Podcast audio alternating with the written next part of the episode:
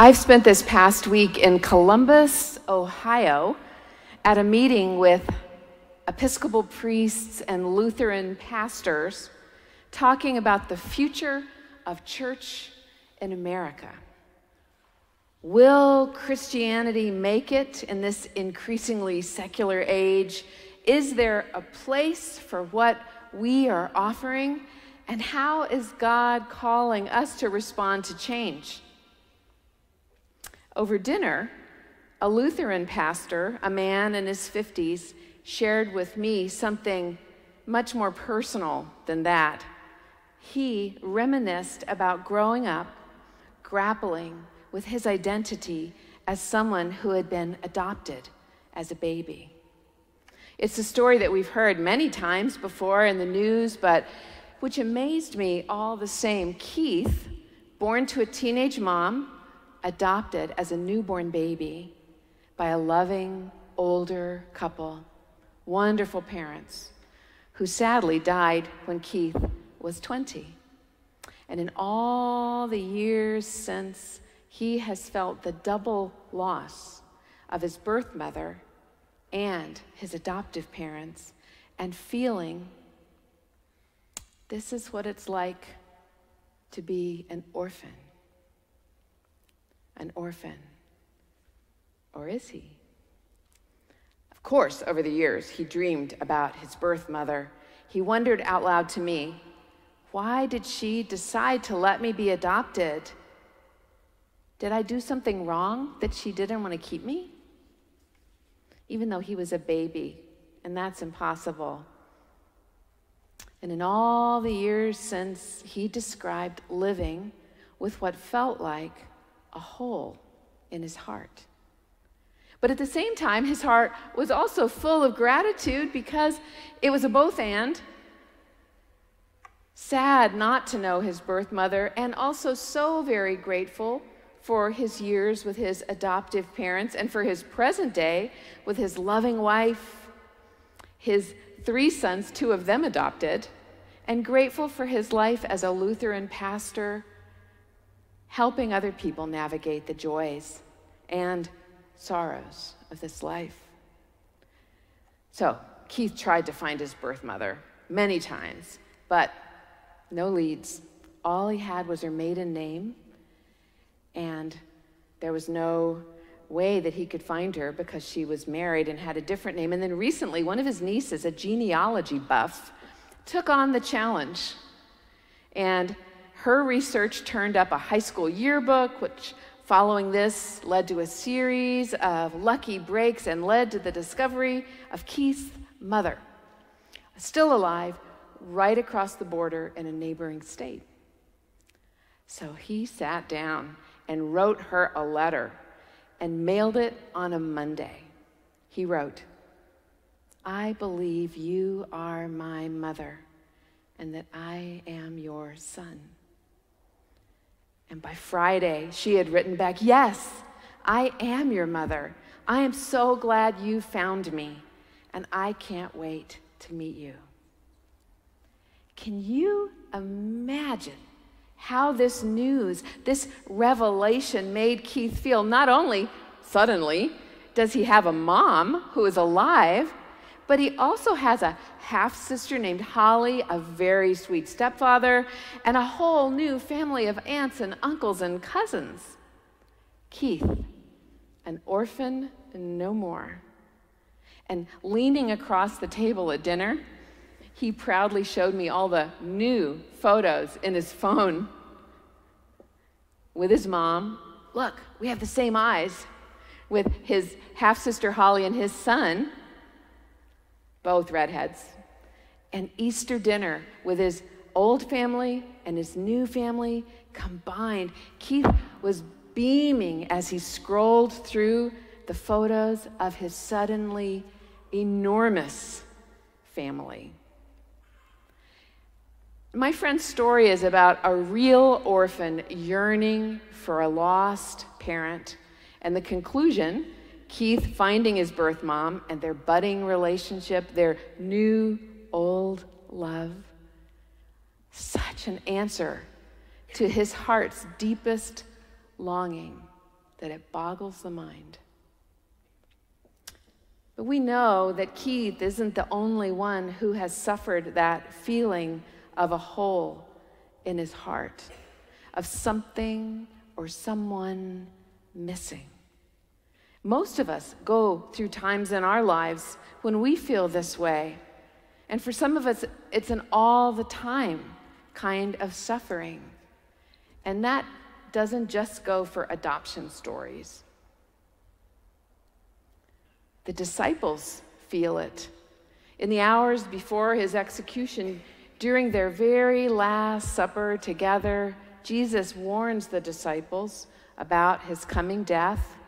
And today's reading comes from the end of that last meal when Jesus tells them that when he's gone, I will ask the Father, and he will give you another advocate, friend to be with you forever. This is the Spirit of truth. And then he promises, I will not leave you orphaned.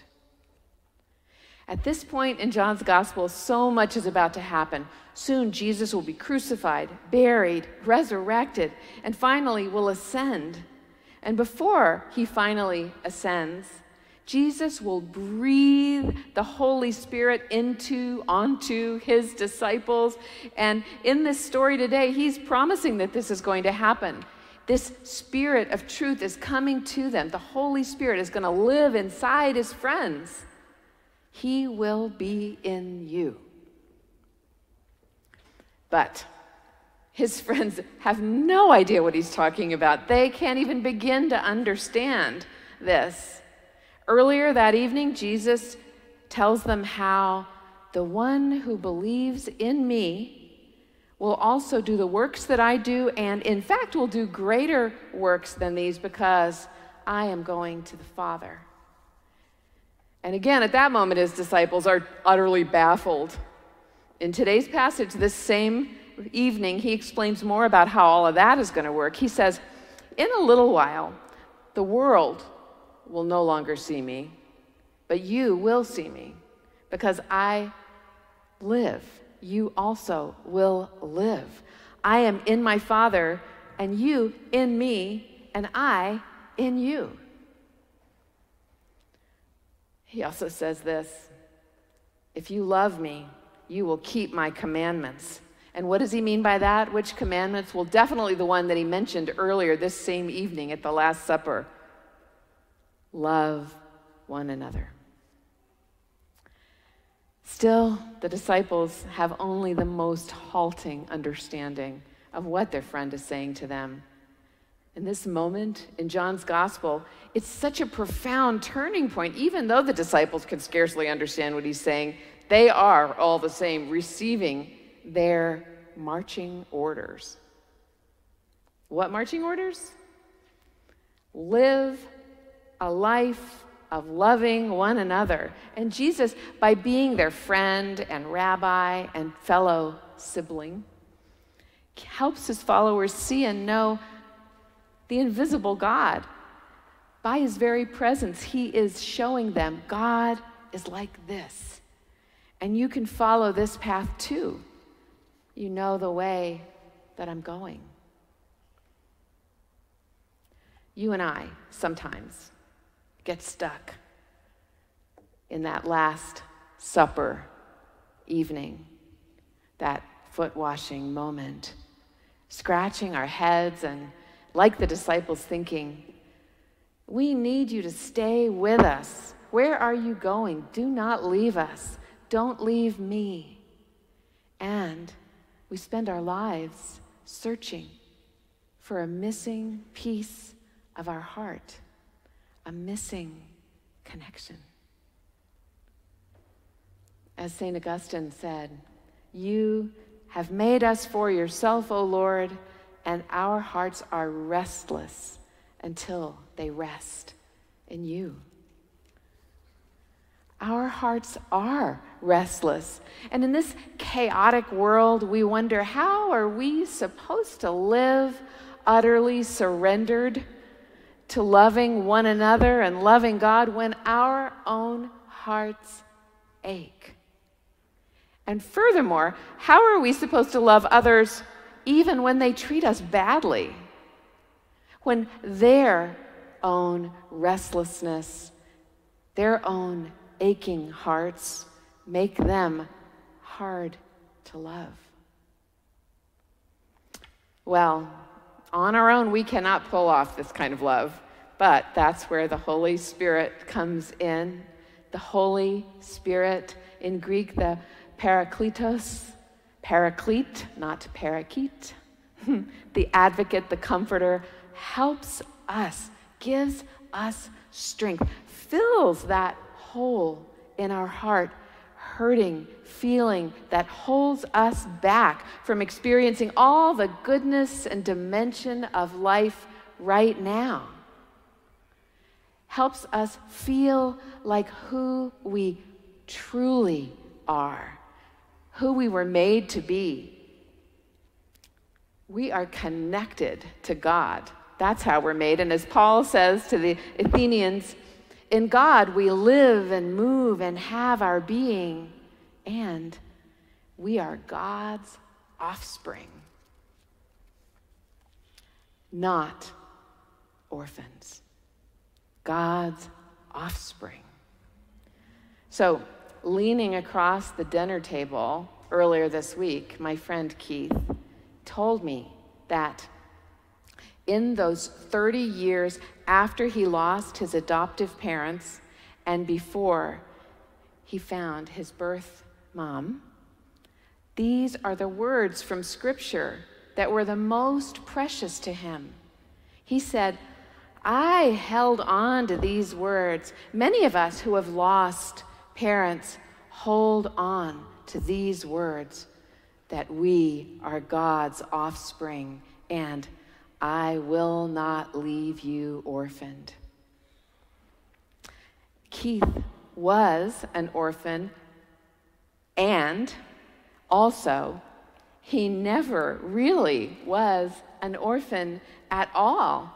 And even someday when he loses this beloved birth mother that he's found when she passes from old age, still he will not be an orphan because Jesus says to Keith, sorry, and to you and to me, to every one of us, that no matter what, I will not leave you orphaned. So, our job is to let the Holy Spirit fill our hearts with this sure knowledge that we are loved and claimed by God beyond measure. And feeling this love, we're going to want to make everyone else feel it too. That's how it works.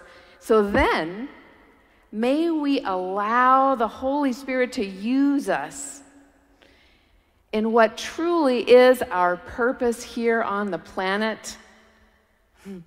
Love one another. That's our job. Whatever else you do in your lives, that's your job. Heal hurting hearts Walk out of your house like a shepherd so that no one feels like an orphan ever again. Amen.